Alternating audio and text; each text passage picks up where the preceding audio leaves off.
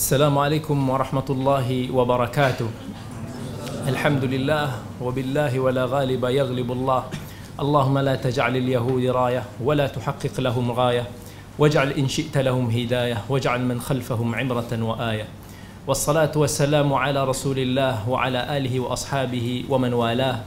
رب اشرح لي صدري ويسر لي أمري واحلل عقدة من لساني يفقه قولي أما بعد.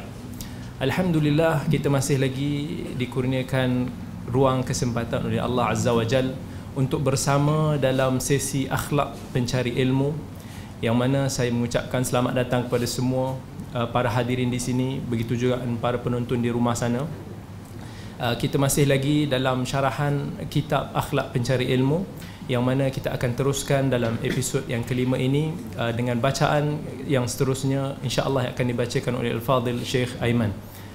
Silakan. Bismillahirrahmanirrahim. Berkata Syekh Abu Bakar Zaid, menjaga modal utama waktu-waktu di dalam usiamu. Waktu-waktu untuk mendapatkan hasil, bagaimana boleh bersumpah untuk pekerjaan, tidak bersumpah untuk pengangguran dan pencerobohan. Bagaimana boleh merasa senang dengan tempat bekerja, bukan senang dengan kebingungan. Menjaga waktu dengan kesungguhan, kerja keras, terus melakukan pencarian, membantu para guru dan menyibukkan diri dengan ilmu baik dengan bacaan, pengamatan, tadabbur, hafazan ataupun penelitian. Terutama pada saat-saat masa remaja usia muda belia dan kesihatan yang prima. Maka pergunakanlah kesempatan berharga ini untuk mencapai kesulitan ilmu yang tinggi kerana sesungguhnya itu adalah saat berkumpulnya hati dan fikiran kerana kesibukan terhadap keperluan hidup dan kepimpinannya dan kepimpinannya masih sedikit dan kerana beban tanggungan dan keluarganya masih ringan dalam segmen ni insya-Allah kita akan membahaskan sedikit tentang kepentingan keperluan untuk nak kita belajar semasa kita masih ada masa lapang. Iaitu ketika khususnya ketika kita masih lagi muda. Dan bila mana kita telah mencecah usia dewasa dan kemungkinan kita telah mempunyai pelbagai komitmen dalam hidup dan ke, masa itu kita mungkin akan rindu masa masa kita belajar. Sebab tu kita jumpa ramai orang hari ini yang mana setelah mereka habis belajar setelah mereka bekerja mereka sibuk dengan pelbagai komitmen dan tugasan hidup mereka akan mula merindui zaman-zaman mereka belajar dulu. Sebab itulah Umar radhiyallahu an berpesan kepada kita. Umar kata tafaqqahu qabla an tasudu. Umar kata kalau kamu nak mendalami agama Allah itu belajarlah dia mendalamilah dia sebelum kamu menjadi satu seorang ikon. Sebab bila mana kita sudah menjadi ikon kalau kita ambil sebagai contoh kemungkinan seorang ni bila mana dia dah menjadi ustaz kemungkinan dia dah menjadi pendakwah kemungkinan dia telah dijemput sana sini untuk nak mengajar kat sana maka masa dia ruang kesempatan kehidupan harian dia akan menjadi semakin sempit untuk dia uh, untuk dia spend time dengan ilmu sebab walaupun dia mengajar itu ilmu dan kita tak nafikan kepentingan dia tetapi masa untuk diri dia sendiri akan menjadi semakin kecil. Sebab itu kalau kita tengok pesanan daripada para ulama ulama dia kata kalau kita nak belajar sebelum kita sebelum kita menjadi seorang ikon maka kita masih lagi belajar untuk diri kita sendiri. Diri kita masa kita semua untuk diri kita lagi tetapi bila mana kita telah menjadi public figure, masa tu masa kita adalah untuk masyarakat, untuk manusia di luar sana yang memerlukan kepada kita. Sebab itulah selagi mana kita masih ada ruang, kita masih ada masa especially di masa muda, kita luangkan masa sebaik-baiknya untuk nak mengaji, untuk nak belajar. Itu juga pesanan daripada Al-Imam Syafi'i rahimahullah. Dia kata tafaqqah qabla an tar'as idza ra'asta fala sabila ila tafaqquh maksudnya dia kata belajarlah tafaqquh belajar betul-betul ilmu ini sebelum kamu menjadi kepala. Maksudnya kamu menjadi ikon menjadi public figure. Bila mana kamu telah menjadi public figure kamu dah menjadi uh, ikon masyarakat masa tu dah tak ada jalan dah mungkin tak ada ruang tak ada masa untuk nak kita belajar lagi inilah yang perlu kita hayati dan perlu kita gunakan masa lapang dan Imam Syafi'i rahimahullah dia pesan lagi kepada kita uh, dalam satu bait syairnya ومن لم يذق مر التعلم ساعة تجرع ذل الجهل طول حياته ومن فاته التعليم وقت شبابه فكبر عليه أربعا لوفاته dia kata siapa yang tidak merasai keperitan menuntut ilmu walaupun sesaat tajarra'a dhullal jahli tula hayati. Maka dia mesti akan bergelumang dalam kejahilan sepanjang hayat dia. Dan siapa yang fatahu ta'lim siapa yang tercicir masa muda dia untuk dia belajar maka fakabbir alaihi arba'an li maksudnya dia kata takbir empatlah kepada dia. Maksudnya solat jenazah lah untuk dia. Sebab dia telah mati. Ibarat orang muda yang ada masa yang banyak ruang yang yang kesempatan yang luas ni tapi dia tidak gunakan untuk menuntut ilmu. Maka Imam Syafi'i kata dibagaikan zombie. Orang yang hidup pun walaupun life dia walaupun fizikal yang nampak hidup tetapi dia menjadi orang yang tidak berguna. Seolah-olah orang yang telah mati. Dan inilah benda yang yang yang, yang perlu kita ambil perhatian khususnya kepada orang-orang muda hari ini. Dan uh, Abu Ubaid Al-Qasim bin Salam dalam kitab dia Gharibul Hadith dia kata belajarlah semasa kamu muda.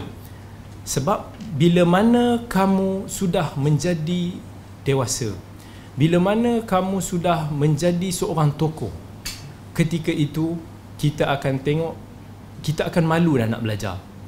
Sebab itu bila mana kita malu untuk nak belajar maka kita akan kekal dalam kejahilan. Kita dah jadi orang yang terkenal. Mungkin dah jadi pendakwah besar kita dah jadi uh, guru dah jadi pen, apa orang kata uh, ustaz-ustaz yang yang hebat ni. Masa tu mungkin kita akan segan. Kita akan malu untuk nak hadir ke majlis-majlis ilmu. Sebahagian orang. Sebahagian orang kerana dia tak mau dikenali. Kalau dia hadir ke majlis ilmu tersebut dia mungkin rasa orang akan notice dia datang. Dan ada orang pula dia menjadi ego. Sebab bila mana dia rasa dia dah mendapat satu tempat yang tinggi dalam masyarakat maka dia rasa macam malu untuk nak hadir belajar lagi bersama dengan orang lain. So benda-benda ni semua adalah penghalang seseorang daripada dia menuntut ilmu. Khususnya bila mana dia sudah mencapai satu tahap yang baik di dalam masyarakat. Sebab itulah Syekh berpesan supaya kita gunakan masa kita muda sekarang. Masa kita tengah banyak masa lapang kita tak ada komitmen khususnya mereka yang belum berkahwin mereka yang belum berkejaya gunakan masa ini sebaik-baiknya untuk kita menuntut ilmu. Termasuk juga kepada bukan sekadar golongan muda tetapi sesiapa pun yang ada masa lapang. Yang mana kalau, kalau kata termasuk orang yang pencin sekalipun. Orang yang pencin mungkin dia ada banyak masa. Mungkin anak dia dah besar. Dia dah mungkin uh, dia dah tak ada dia dah pincin lah stop sekejap daripada kerja ke apa. Masa tu dia Allah bagi dia bahasa yang banyak maka gunakanlah kesempatan tu. Yang Nabi sallallahu alaihi wasallam pesan dalam satu hadis yang diriwayatkan Imam Ahmad Al-Hakim dan Al-Baihaqi. Nabi kata igtanim khamsan qabla khams. Rebutlah lima perkara sebelum lima perkara. Dan dua daripadanya Nabi kata syababaka qabla haramik. Masa kamu muda sebelum kamu tua wa faraghika qabla syughli. Wa faraghaka qabla syughli. Masa lapang kamu sebelum masa kamu sibuk maka moga-moga insya-Allah uh, kita dapat manfaat daripada pesan Nabi sallallahu alaihi wasallam yang merupakan satu pesanan emas yang perlu kita appreciate dan perlu kita amalkan. Dan insya-Allah kita jumpa lagi uh, dalam segmen yang seterusnya kita berhenti berehat seketika.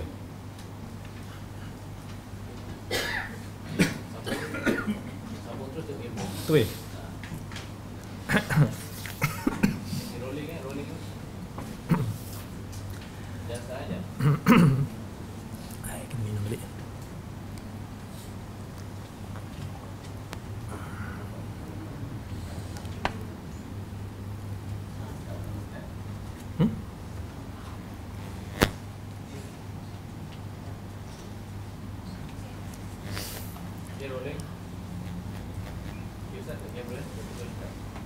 Kembali lagi kita dalam segmen yang seterusnya dalam akhlak pencari ilmu dan uh, kita akan teruskan dengan bacaan daripada kitab yang akan dibacakan. Bukan untuk orang yang banyak anak ataupun untuk bangunan yang tinggi, namun yang mampu mengusahakannya adalah orang yang tiada duanya dan dapat bekerja penuh. Uh, iaitu dalam poin ini masa kita tak ada keluarga lagi, masa kita tak ada kerjaya, tak ada komitmen yang banyak lagi, inilah masa yang seharusnya kita gunakan untuk nak menuntut ilmu. Khususnya orang-orang yang masih lagi di, di level belajar di peringkat sekolah di peringkat universiti ini masa yang jangan kita sibukkan diri untuk nak berkahwin. Dan uh, sebahagian pelajar dan saya jumpa ramai. Bila mana dia dia memetik uh, beberapa fatwa daripada syekh-syekh yang besar yang menasihatkan untuk remaja-remaja untuk nak berkahwin. Tetapi kita seharusnya melihat ini satu benda yang berbeza dan subjektif mengikut individu dan individu yang lain. Sebab bila mana kita sudah ada komitmen, kita jangan ingat bila mana kita kahwin ni, dia akan uh, seolah-olah masa kita sama macam mana kita sebelum, masa kita belajar. Kita nak ambil anak orang, kita nak kahwin dengan anak orang. Takkanlah kita kahwin dan kemudian kita lepas tanggungjawab tu kepada mak ayah dia lagi dan kita bila mana dah berkahwin dengan anak orang maka kita ada tanggungjawab dia. Kita kena cari nafkah kita kena sara hidup dia. Kita kena kena spend masa kita dengan isteri kita yang Nabi SAW bagi tahu wa inna li zawjika alayka haq. Untuk isteri-isteri kamu ada juga hak-hak ke atas kamu yang kamu perlu tunaikan. Sebab itu kita masa mau tak mau masa kita 24 jam sehari yang mana dia akan mula terbahagi dan mula akan berpecah spend masa untuk keluarga, spend masa untuk ilmu. Tetapi kalau kita masih belum lagi berkahwin, khususnya orang muda-muda ni, maka jangan fikirkan dulu sebolehnya. Dan ini juga pesanan daripada Al-Khatib Al-Baghdadi. Sebahagian ulama dia mengatakan bahawa macam Al-Khatib Al-Baghdadi yang meninggal tahun 463 Hijrah dia mengatakan bahawa kalau kamu mampu untuk tidak ber, tidak berkahwin sedaya mampu kamu semasa kamu tengah belajar maka lakukanlah. Sebab supaya kamu ini tidak disibukkan dengan masa untuk nak mencari nafkah masa untuk nak berumah tangga yang lain. Dan uh, inilah juga sebahagian ulama yang mentafsirkan kata-kata Umar tadi yang kita bacakan dalam segmen yang pertama yang Umar radhiyallahu anhu kata tafaqqah tafaqqahu qabla an tasudu iaitu dalamilah agama sebelum kamu menjadi siadah Siadah kat sini sebahagian ulama mengatakan bahawa sebelum kamu menjadi pemimpin kepada keluarga kamu iaitu sebelum kamu berkahwin. Sebab Allah sebut dalam Quran ar-rijalu qawwamuna 'alan nisa. Sesungguhnya orang lelaki itu qawwamun. Sebahagian maksud dia ialah menjadi pemimpin ke atas kaum wanita, ke atas dia punya para ya, kepada, kepada atas isteri dia lah. Nak sebut para tu dah terus ramai pula. Jadi kepada isteri dia.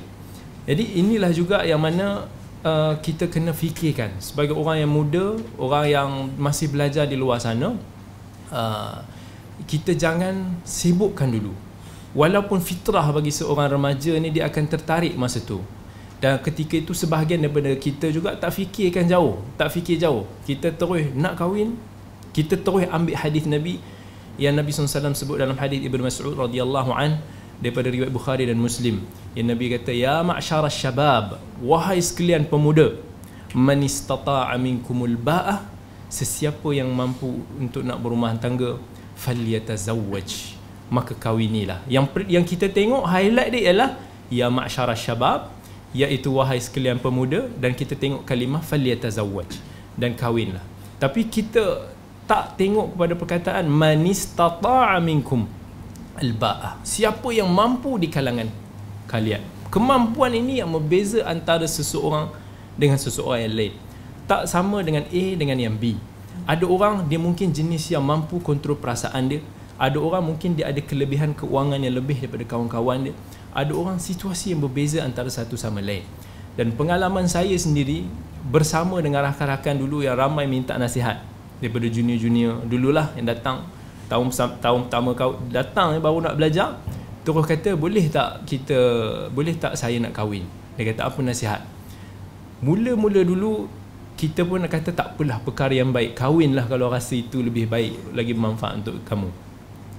Tetapi case by case banyaklah. Tak semua tetapi ramai daripada kalangan mereka yang kahwin yang telah melayari bahtera rumah tangga semasa mereka masih belajar ramai yang tenggelam di pertengahan lautan. Sebab emosi bila dah kahwin tengok-tengok isteri tak boleh bawa pergi ke sana. Hari-hari rindu. Masa zaman tu lagi tak ada whatsapp tak ada yang ada mungkin nak kena call. Kadang-kadang sanggup spend hari-hari tu 100 rial 100 ringgit ni untuk nak call. Tiba-tiba baru seminggu duit dah habis. Semua untuk call. Makan dah tak ada. Terpaksa pergi berhutang dengan orang terpaksa lah itu dan ini bekerja sampingan luar macam-macam. Dan akibatnya lama-lama tekanan jiwa tu ada. Ramai daripada kawan-kawan yang saya tengok lepas kahwin bila mana dia tak boleh nak bawa isteri mula-mula sebelum kahwin tak apa saya faham. Uh, tak boleh bawa pun tak apa. Tapi bila mana dia orang dah berkahwin tiba-tiba bila kita jumpa dulu orang yang ceria tiba-tiba kali ni dah mula kita jumpa muka dia masam. Sebab bila kita tanya dia kata yalah faham-faham lah sebab berjauhan. Tak dapat nak kontak lama. Tiba-tiba sebab sekarang ni mungkin bolehlah kita kontak free kalau kita ada langgan internet masa zaman tu tak ada lagi. Dan ada yang sangat beremosi lepas daripada tu berkurung dalam bilik. Ada juga yang lepas daripada tu bila mana dia sedih tertekan tu dia tak pergi ke kelas berbulan-bulan lamanya. Semua disebabkan satu alasan yang mana kita tengok asalnya baik tetapi sebabkan kemampuan kita tak ada maka benda tersebut menjadi mudarat. Saya umpamakan pelajar-pelajar yang nak daripada awal ini nak kahwin ni dia anggap macam mana dia nak memiliki satu kereta mewah lah. Katakan dia ada seratus ribu. Tiba-tiba dia kata dia nak beli Mercedes brand yang terbaru yang mungkin harga dia 400 ribu ke. Dia tak mampu. Maka janganlah dia uh, berkahwin janganlah dia pergi beli pula masa tu berhutang ke apa ke. Tak sebab dia masih lagi belum mampu kalau dia ada pun 400 ribu dia kena teliti adakah dia 400 ribu tu dia beli kereta tu dia akan lepas tu pokai ke? Ataupun semen 400 ribu tu dia boleh gunakan lagi untuk benda-benda yang lebih bermanfaat ataupun tak? Kalau kita rasa ada orang tak aku dah ada cukup terus beli. Tetapi dia tak fikir lepas daripada ni maintenance tu sendiri dah mungkin dah berbelah-belah ribu. Kan? Oh sudah nak maintenance dah tak ada duit dah Ha, jadi kita kena fikirkan balik benda-benda tu, kita kena muhasabah. Kita mampu ataupun tidak. Kalaulah kita tak mampu, maka kita anggaplah macam kita ingin memiliki sesuatu barang yang mewah, tetapi hakikatnya masih benda tu kita kena tangguhkan lagi sampailah masanya sesuai, sampailah masanya yang bila mana kita beli kereta tersebut, dia tidak akan membebankan kita ataupun memudaratkan kita. Dan ini poin yang sangat penting dan uh, saya mau para pelajar di luar sana khususnya orang-orang yang masih belajar di peringkat-peringkat universiti yang masih kadang-kadang kerja pun belum. Akibatnya dia terpaksa kerja sampingan. Sehari 8 jam kerja. Balik nak belajar. Ada yang sampai ponting kelas. Lepas tu kalau tak ponting kelas pun balik dah penat dengan kerja lagi. Balik dah tak ulang kaji daripada semasa dia sebelum kahwin dia banyak melazimi halaqah-halaqah ilmu belajar pergi ke masjid pergi ke sana belajar. Tapi sekarang dah terpaksa tinggal lah. Sebab masa dah tak ada. Sebab itulah masa kita masa kita muda. Masa kita tak ada komitmen yang banyak. Masa kita masih tak dibebani dengan pelbagai tugasan hargailah dia. Dan kita perlu spend sebanyak mungkin masa kita dengan ilmu itulah para ulama sebahagian macam kita tengok uh, Imam An-Nawawi. Even kita tengok Syekh Abu Ruddah kot yang menulis sekarang kitab uh, Al-Ulama Al-Uzza. Ulama-ulama yang membujang. Baca kitab-kitab mereka ni kita tengok sebab apa mereka bujang. Bukan sengaja. Bukan sebab nak melanggari sunnah Nabi tapi sebabkan mereka terlampau sibuk dengan ilmu sampai mereka tak mampu nak fikirkan selain daripada ilmu. Dan uh, kita harap kalau kita nak menjadi ilmuwan seperti mereka maka kita perlulah untuk nak men, bukanlah mencontohi itu sunnah Nabi SAW tetapi kita perlu untuk nak mengambil jalan yang mana uh, kita jangan sibukkan akal kita pemikiran kita dengan perkara-perkara selain daripada ilmu sebelum sampai masanya. Dan insya-Allah kita akan sambung lagi dalam segmen yang seterusnya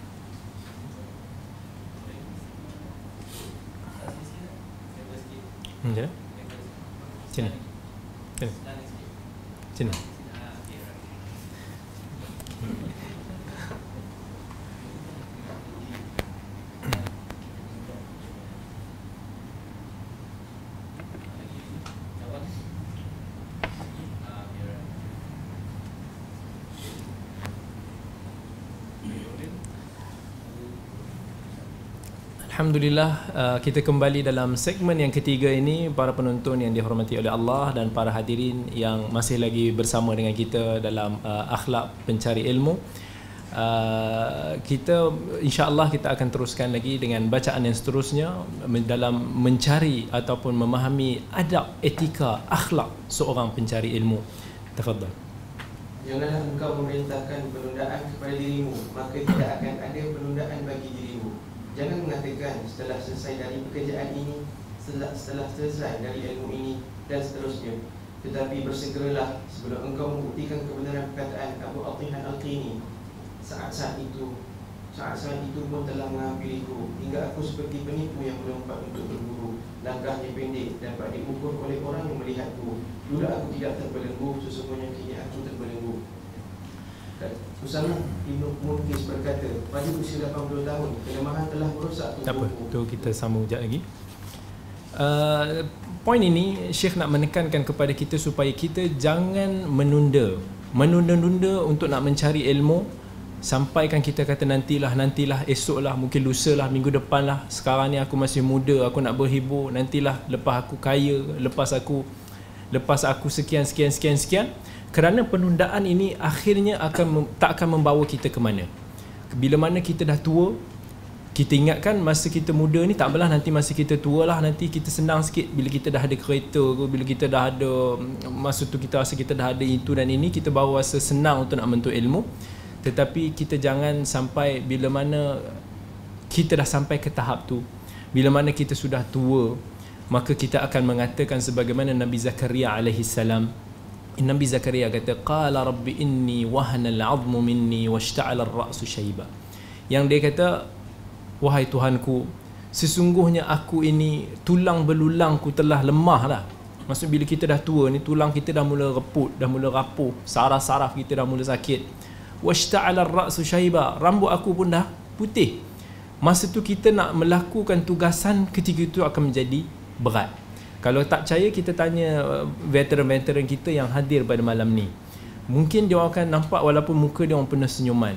Tapi hakikat dia kata oh, sakit uh, nak nak melangkah pergi nak naik kereta nak bergerak tu penat. Tak secergas sekuat segagah sebagaimana orang-orang muda kita yang ada pada hari ini. Tetapi realitinya realitinya mereka inilah yang sebenarnya memenuhi banyak majlis-majlis ilmu yang ada hari ini di kelas-kelas pengajian, di masjid-masjid, di tempat-tempat kuliah, mereka yang telah putih rambutnya, mereka yang telah reput tulangnya. Inilah. Sebab itu mereka walaupun lemah badan tetapi hakikatnya hati mereka ini kuat. Dan uh, Allah kita kena ingat Allah sebut dalam Quran. Allahul ladzi khalaqakum min dha'fin thumma ja'ala min ba'di dha'fin quwwah thumma ja'ala min ba'di quwwatin dha'fa wa shaybah Ya Allah kata Allah menciptakan kamu asalnya dalam keadaan yang lemah. Ya, kita lahir dalam keadaan keluar dari perut ibu kita, kita masih baby. Kita tak mampu nak uruskan kehidupan. Kita kan uh, kita punya berak kencing, mandi semua mak ayah kita yang uruskan. Masih dalam keadaan lemah, kanak-kanak kita semua masih lagi di orang lain yang tangguh. Kemudian Allah bagi tahu selepas itu Allah jadikan selepas kamu dalam keadaan yang lemah, Allah jadikan kamu menjadi kuat. Masa kita dah dewasa, dah 20-an, dah mula rasa ada kuat, masa inilah Allah nak uji. Kita masa kita kuat ni, adakah kekuatan kita ini digunakan untuk amal saleh, untuk manfaat, untuk ilmu dan seumpamanya. Dan kemudian Allah bagi tahu, "Thumma ja'ala min ba'di quwwatin dha'fa wa shayba." Dan selepas itu, selepas kita melalui proses yang kuat ini, Allah akan menjadikan kita pula dalam keadaan yang lemah tua. Kita akan daripada proses kita gagah masa kita masuk 50-an 60-an 70 makin lama kita akan makin lemah. Kita akan makin rasa diri kita tak bermaya. Masa tu kalau kita baru nak bersungguh-sungguh menuntut ilmu banyak perkara-perkara yang akan menyekat. Rata-rata kita tengok orang orang Malaysia lah baru umur 40-an kita dah kena kencing manisnya, dah kena darah tingginya, dah kena macam-macam sakit lah. Yang uh, kita terpaksa, ada yang sakit lebih teruk daripada tu yang memerlukan rawatan seharian.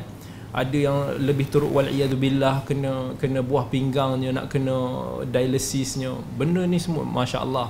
Kalau kena pada kita, kita akan mudah merasai betapa berharganya masa yang Allah telah kurniakan kepada kita. Betapa ruginya masa yang kita ada selama ni kita tak guna sebab itulah dalam hadis riwayat Bukhari Nabi SAW tahu ni'matani maghmudun fihi ma kathirun minan nas as-sihhat wal faragh dua nikmat yang manusia sel- selalu maghbun. Maghbun ni so sering kita tertipu sering kita terkabur kita tak nampak kita tak perasan. As-sihhat wal faragh nikmat masa lapang nikmat kesihatan. Kalau nikmat dua nikmat ini kita gunakan dalam ketaatan dan amal yang salih maka perkataan tersebut daripada ni'matani maghbunun maka daripada maghbunun akan jadi maghbutun. Maksudnya beza dia huruf akhir je. Tetapi maghbutun ia maksudnya adalah dicemburui. Dua nikmat ni kalau kita mampu gunakan dalam ketaatan kepada Allah dan amal yang salih maka daripada kita tertipu maghbunun tetapi kita akan menjadi maghbutun kita akan dihasadi. Bukanlah hasad betul ya maksud yang yang Nabi SAW bagi tahu la hasada illa fitnatain. Dua hasad dalam dua perkara iaitu orang yang Allah kurniakan harta kepada dia banyak dan dia rajin bersedekah dan kita merasai uh, cemburu dengan dia maka cemburu tersebut boleh sebab kita cemburu nak buat macam dia buat.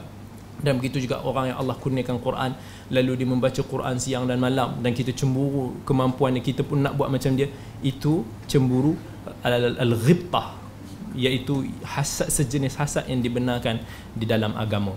Maka benda ni perlu kita gunakan perlu kita manfaatkan kerana kita dah sampai umur 80 tahun. Kemudian maka ketika itu kita akan mula merasakan tulang belulang kita lemah dan begitu juga bila mana kita sudah sampai tahap kita kuat Walaupun kita rasa masa kita kuat ni kita rasa kita boleh menuntut ilmu tetapi hakikatnya ketika itu kita akan diuji dengan keinginan kecenderungan untuk keluarga dengan harta benda. Masa tu kita nak memburu harta. Masa tu kita nak memburu keluarga. Akibatnya kita tak ada masa dah nak menuntut ilmu. Tapi itu hal yang Allah dah sebut dalam Quran. Allah bagi tahu zuyyina lin-nasi hubbus syahawat minan nisa'i wal banin Sesungguhnya Allah menghiaskan kepada kita ni perasaan yang cenderung yang suka kepada anak-anak, kepada isteri. Bahkan Allah sebut lagi al-mal wal banuna zinatul hayatid dunya. Sesungguhnya anak-anak dan harta ni adalah benda yang selalu menjadi ujian perhiasan kepada kita. Tetapi benda ni bukan satu benda yang tercela. Melainkan kalaulah kita mendahulukan benda-benda ini lebih daripada jihad kepada Allah ataupun kecintaan kepada Allah dan Rasul yang mana Allah dah sebut dalam uh, ayat yang lain. Allah sebut qul in kana aba'ukum wa abna'ukum wa ikhwanukum wa azwajukum wa ashiratukum wa amwalun iqtaraftumuha wa tijaratun takhshawna kasadaha wa masakin tardawnaha ahabba ilaikum min Allah wa rasulihi wa jihadin fi sabili. Ya Allah kata sebut benda-benda perkara-perkara lapan perkara ni yang mana Allah sebut sebab benda lapan benda ni yang selalu mengganggu kita yang selalu mengambil masa kita dalam dari ketaatan ataupun ilmu. Anak-anak kita adik-beradik kita kita punya perniagaan kita punya harta benda kita punya kenderaan benda-benda ni semua selalu melekakan kita menarik kita. Tetapi Allah question ahabbu ilallah? Adakah benda-benda ni semua lebih kamu cintai daripada Allah dan Rasul dan berjihad fi sabilih dan ilmu menuntut ilmu ini juga adalah sebahagian daripada jihad fi sabilillah. Adakah kita mencintai perkara-perkara yang Allah sebutkan ini semuanya melebihi daripada kita menuntut ilmu? Maka kalau jawapannya ya maka benda-benda tersebut akan menjadi uh, perkara yang tidak baik dan dikeji. Tetapi jika sebaliknya kita gunakan perkara tersebut dalam amalan salih maka ia akan menjadi terpuji. Moga-moga Allah akan memberi manfaat daripada perkongsian kita pada hari ini yang mana insya-Allah uh, para penonton dan para hadirin yang dirahmati Allah sekalian kita akan berjumpa lagi dalam episod yang akan datang uh, dalam topik baru yang akan dikupas dalam kitab akhlak pencari ilmu. insya-Allah kita akan bertemu lagi dalam slot yang akan datang. Aqulu qawli hadha wa astaghfirullah al-azim li wa lakum. Wassalamu alaikum warahmatullahi wabarakatuh.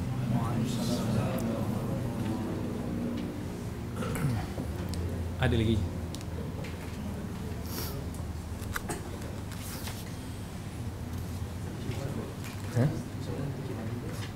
Sekejap. Ya? Kita di hari yang lain pula tukar baju. Oh. Kejap, kembali semula dengan baju yang lain.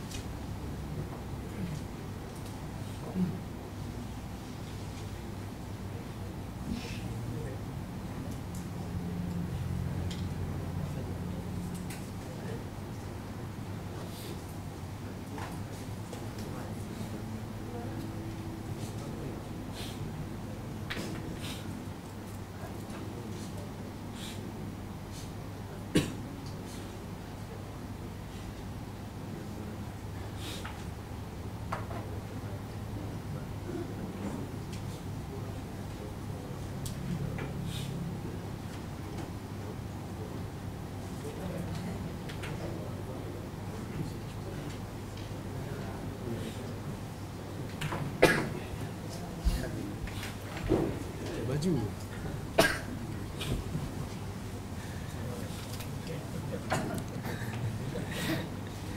Gelak eh. Uh,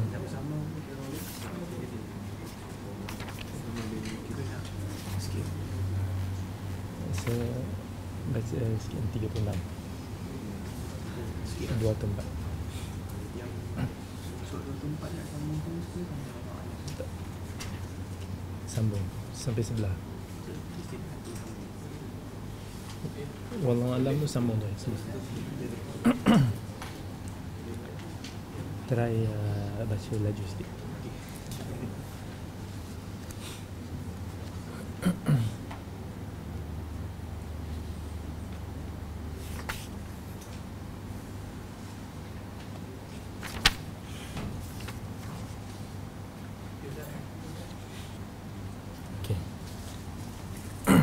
Dah.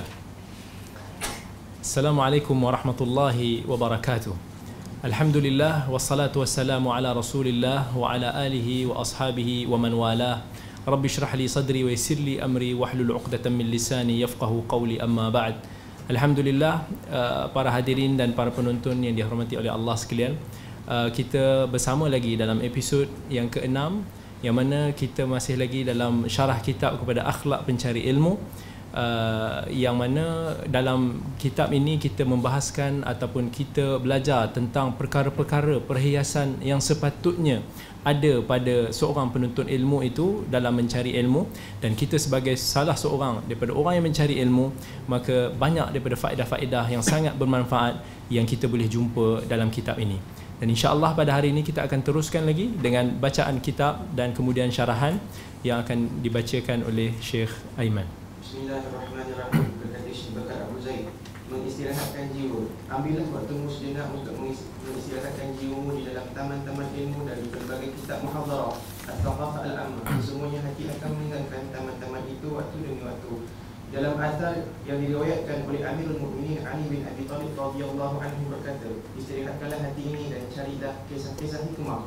Sesungguhnya hati pun akan merasa bosan sebagaimana tubuh merasa jemu. Syekhul Islam Ibn Taimiyah rahimahullah berkata tentang hikmah dari larangan melakukan amalan tatawuk yang ini sunnah pada seluruh waktu.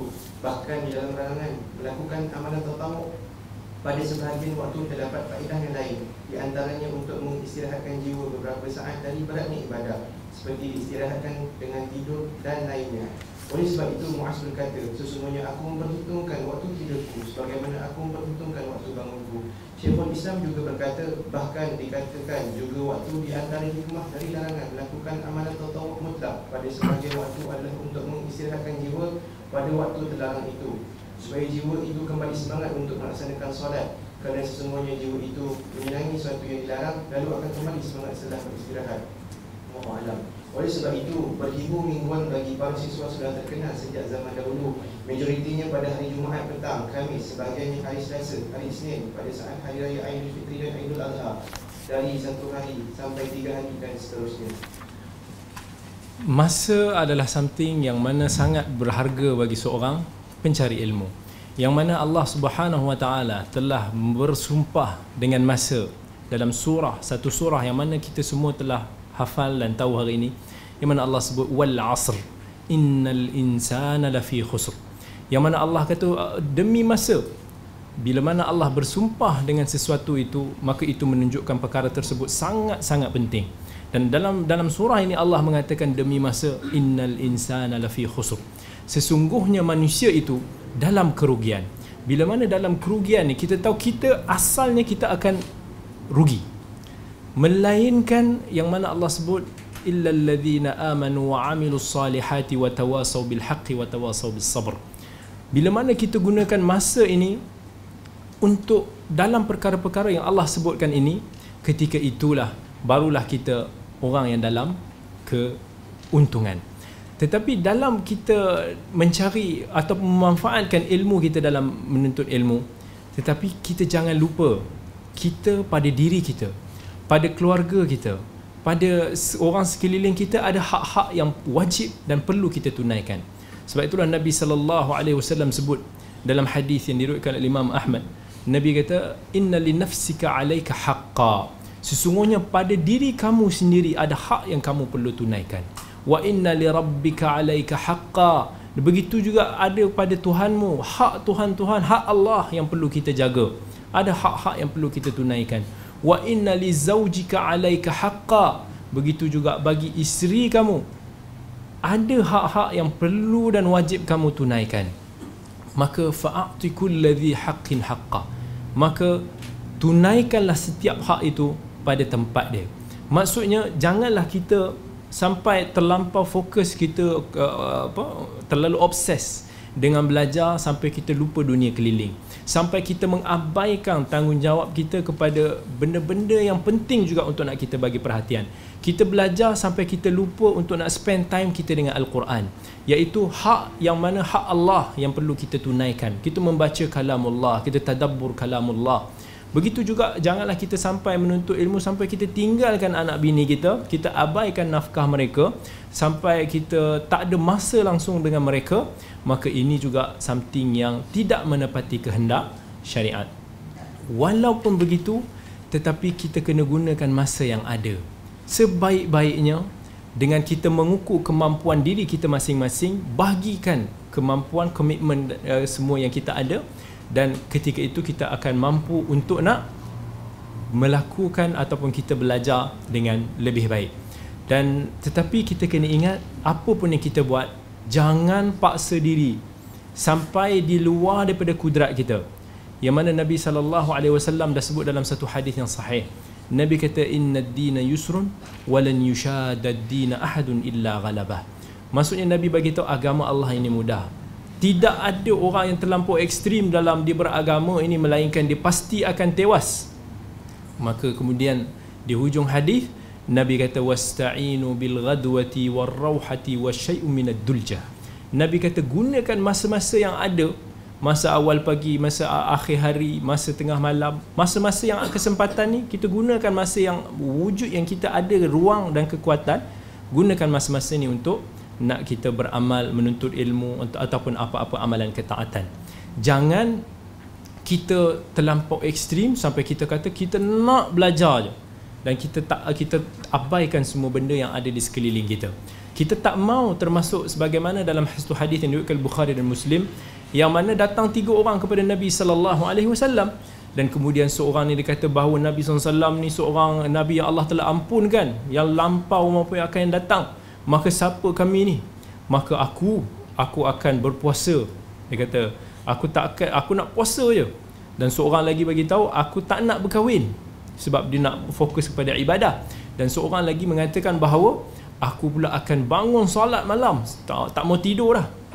Bila mana Nabi sallallahu alaihi wasallam dengar begitu Nabi kata halakal mutanatti'un. Sesungguhnya orang yang terlampau melampau ni mereka akan hancur. Maksudnya kita akan kalah dan kita mungkin syaitan akan kacau kita kita akan give up. Lepas tu kita akan fed up kita akan bosan. Tetapi nabi bagi tahu faman raghiba an sunnati falaysa minni. Sesiapa yang uh, berpaling ataupun menyimpang daripada jalan aku yang aku tunjukkan maka dia bukanlah daripada kalangan aku. Maka ini something kita perlu faham dan perlu kita tahu. Jangan kita terlampau belajar sampai kita tepu.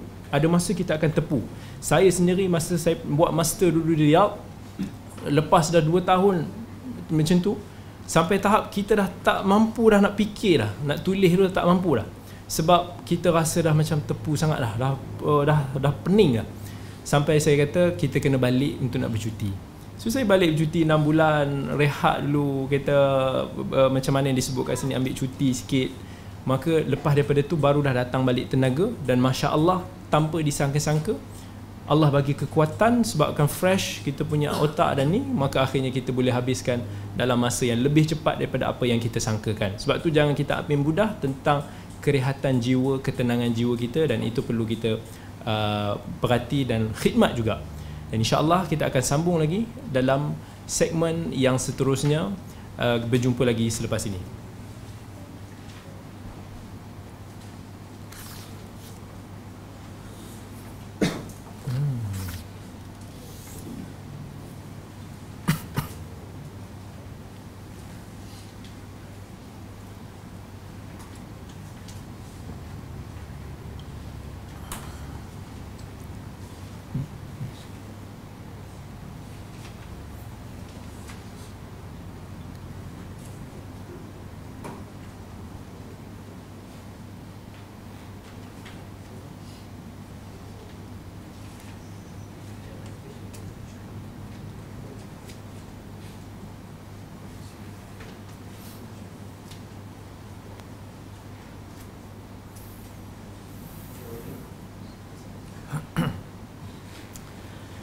Alhamdulillah kita bertemu lagi dalam segmen yang kedua ini uh, dalam episod yang keenam uh, dalam pengajian kitab Akhlak Pencari Ilmu dan kita akan teruskan seperti biasa bacaan yang seterusnya.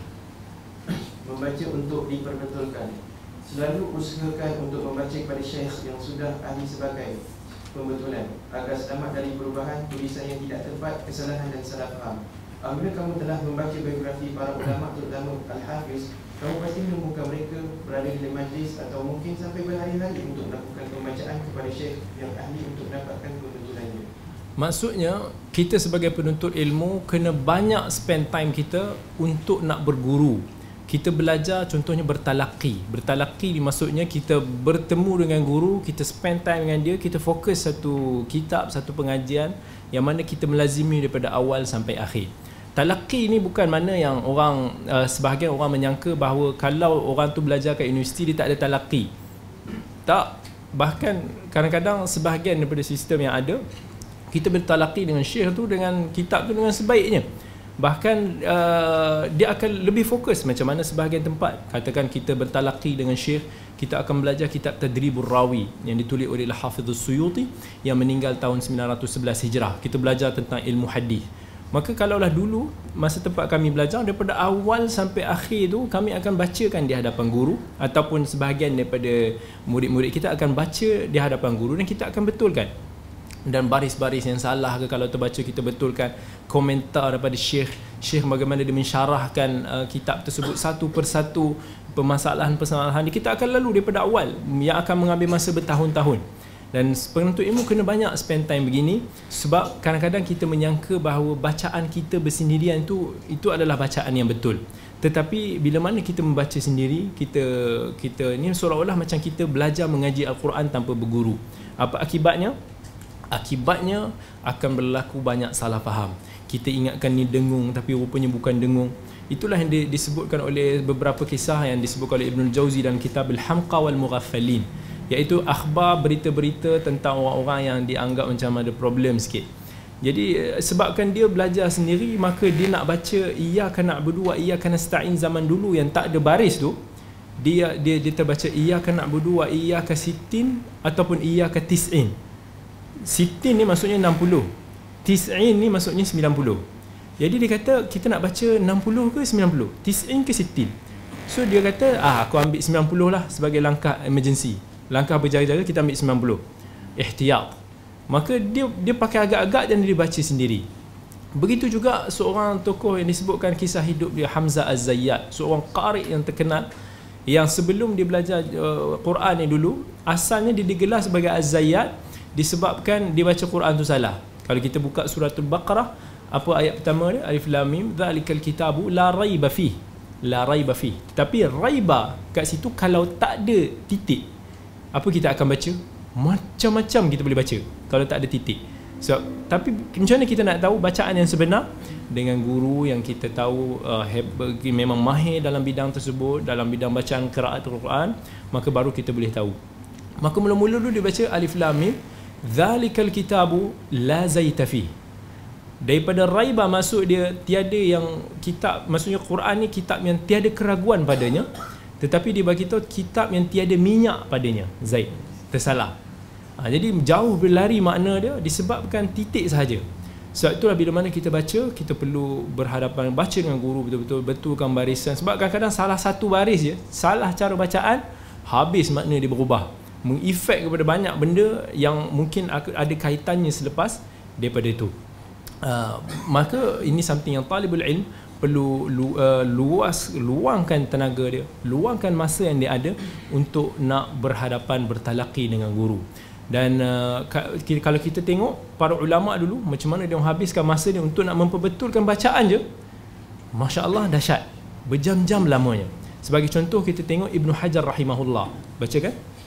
Contohnya Al-Hafiz Ibn Hajar Ia membaca Sahih Bukhari di 10 majlis Dan masing-masing majlis 10 jam Al-Hafiz Ibn Hajar rahimahullah Seorang tokoh ulama hadis Amirul Mukminin al-Hadis Daripada kalangan mutaakhirin Daripada kalangan ulama yang Lewat sikit generasi dia Meninggal tahun 852 Hijrah yang dia bagi yang mengarang kitab banyak dalam hadis yang mengarang syarah kitab Sahih Bukhari Fathul Bari. Kalau kita tengok dia bagi tu dia baca je nak baca je Sahih Bukhari supaya murid-murid dia boleh betulkan bacaan tu semua dalam 10 majlis. Yang mana setiap majlis 10 jam boleh bayangkan untuk nak habiskan Sahih Bukhari bacaan tanpa syarah sahaja mengambil masa 100 jam. Itu masa yang diorang masa para ulama dulu luangkan untuk kita-kita ilmu. Sama lagi? Sahih Muslim pada empat majlis selama dua hari dan pada waktu pagi hari sampai subuh.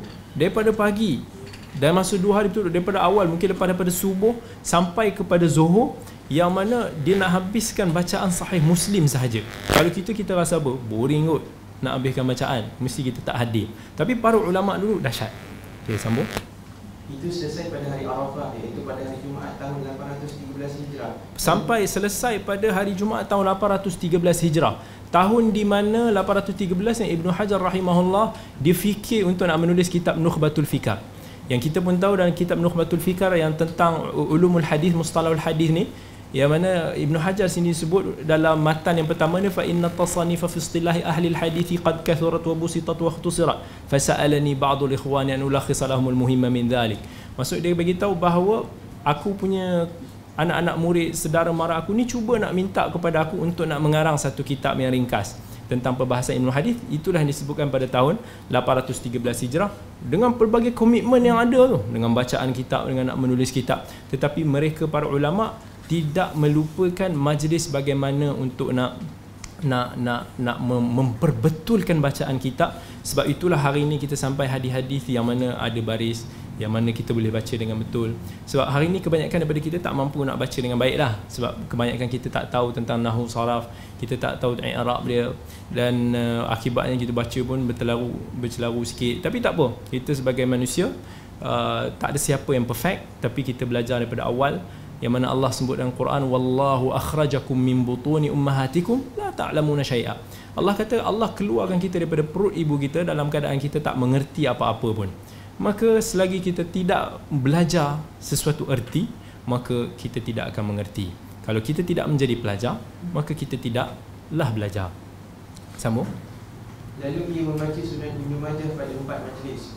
Mujam At-Tabrani As-Saghir pada satu majlis antara Zuhur dan Asar dan Syekh adalah Fairuz Abadi. Di Damas pun Ibn Hajar membaca Sahih Muslim kepada gurunya Ibn Jahbah bacaan perbuatan selama tiga hari. Dan lain-lain kalau kita tengok yang mana para ulama spend tenaga ya, kalau kita baca buku-buku biografi para ulama kita akan mendapati bahawa para ulama begitu dahsyat masa yang dispendkan untuk buku untuk uh, pengajian ilmu untuk bagaimana membetulkan bacaan mereka dengan guru mendapatkan manfaat. Ta'liq ni maksudnya komentar-komentar daripada guru mereka kerana di situlah adanya banyaknya faedah-faedah. Maka daripada itu maka akhirnya dia orang dapat khatam berapa banyak kitab dengan memahaminya dengan baik dengan bacaan yang baik. Dan uh, benda-benda ini ada disebutkan dalam kitab-kitab antaranya. Begitu juga terjadi pada Al-Khatib Al-Baghdadi Al-Mu'tamid As-Sadi Ibn Al-Albar dan, dan, dan lainnya sama-sama memiliki kisah-kisah yang mengagumkan tentang itu itu semua boleh dilihat dalam siar A'lam Nubala karya Al-Zahabi Tabaqat Al-Syafi'iyah As-Subki Al-Jawahir Al-Durur karya As-Sakhawi Fathul Syajarah Syadarat Al-Zahab خلاصة الأثار فهرس karya Al-Katani Taj Al-Urus Al-Katani dan Tajul Urus. Maksudnya kat sini sunni adalah senarai buku-buku yang menghimpunkan biografi para ulama rahimahumullah yang mana kalau kita baca kat sini kita akan menemui pelbagai inspirasi dan keajaiban yang membuatkan kita akan lebih bersemangat untuk nak menuntut ilmu. Dan insya-Allah kita akan uh, sambung lagi dalam uh, segmen yang seterusnya. Kembali kita selepas ini.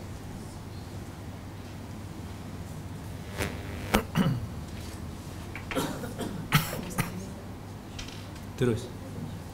Minum dulu.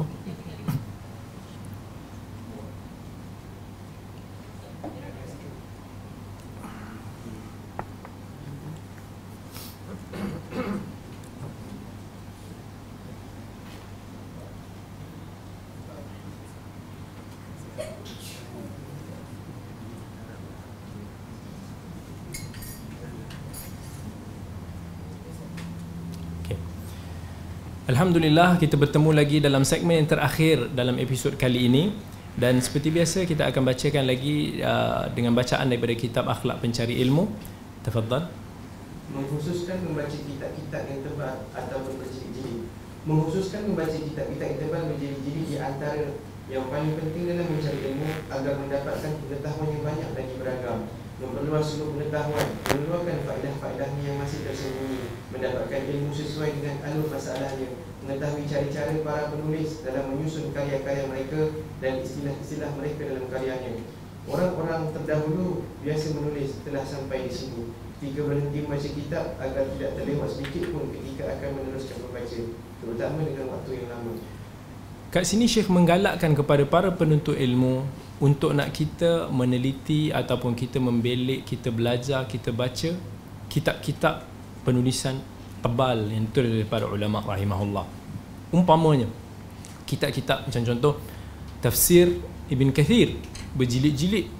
Kalau kita tengok misalnya dalam hadis banyaklah kitab Fathul Bari yang berpuluh jilid Mungkin kalau kita tengok lagi syarah-syarah kitab, syarah hadis semua sini semua berpuluh-puluh jilid. Dalam kitab usul fiqhnya ada, dalam kitab fiqhnya lagi lah bertebal-tebalnya.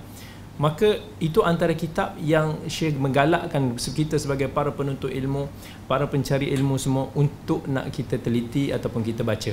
Tetapi tak semua penuntut ilmu yang sesuai. Yang yang kata boleh terus untuk nak kita gunakan cara ni. Sebab kalau kita terus terjun ke dalam kitab-kitab yang tebal yang besar ni maka seolah-olah macam kita nak berenang di lautan yang dalam. Kalaulah kita sendiri tak well prepared kita sendiri tak ada basic yang baik maka kemungkinan kita akan tenggelam dalam kitab tersebut. Sampai kita keluar baca daripada kitab tersebut dah kita dah tak faham apa dah. Kita confused kita sebab kita tak belajar betul-betul. Kita tak ada basic asas yang kuat. Macam mana kalau orang yang tak belajar berenang elok-elok tiba-tiba kita kata nah terus campak di dalam lautan yang dalam. Dia sendiri tak belajar terapung dia sendiri tak belajar macam mana nak menyelamatkan diri dia berenang ke apa maka dia akan tenggelam. Begitu juga kita dalam penuntut ilmu Kalau kita tersalah masuk ilmu Daripada pintu yang bukan pintu dia Maka kita akan dihalau balik Ataupun dihambat balik oleh ilmu tersebut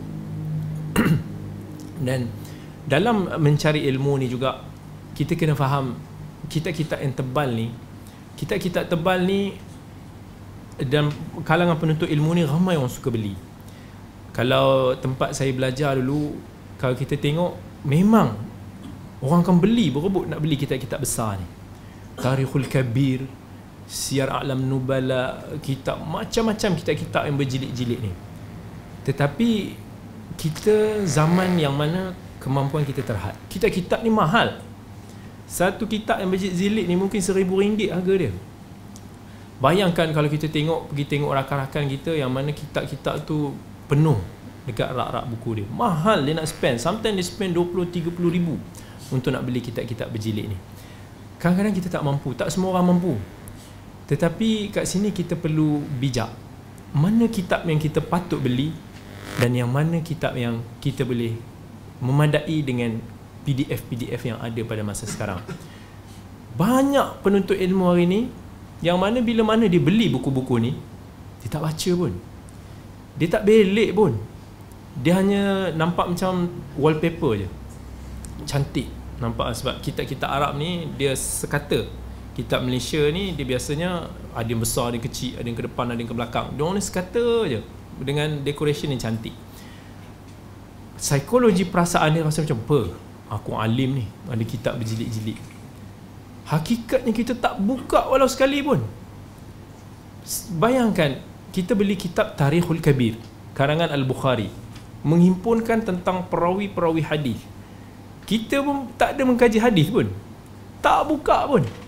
Kalau kita nak pakai pun kitab Al-Bukhari Tarikhul Kabir tu kemungkinan kita search dekat komputer sebab itu cara yang lebih cepat kita nak sampai kepada maklumat tu. Jadi kita spend a thousand mungkin berapa ratus harga dia dengan nak beli sesuatu yang mana kita tak pakai dan kita tak manfaatkan. Alangkah baiknya kalau kita boleh gunakan kemampuan yang ada tersebut apa amount yang sama tu untuk beli kitab-kitab yang mampu untuk nak kita baca. Yang yang mudah untuk nak kita baca. Kitab yang kita hanya buka sekali-sekala ni yang kita hanya pakai masa kita buat kajian maka memadailah kalau kita menggunakan teknologi yang ada ni. Bagi orang yang tak mampu lah bagi orang yang mampu tafadhal lah beli ya. Tak ada masalah.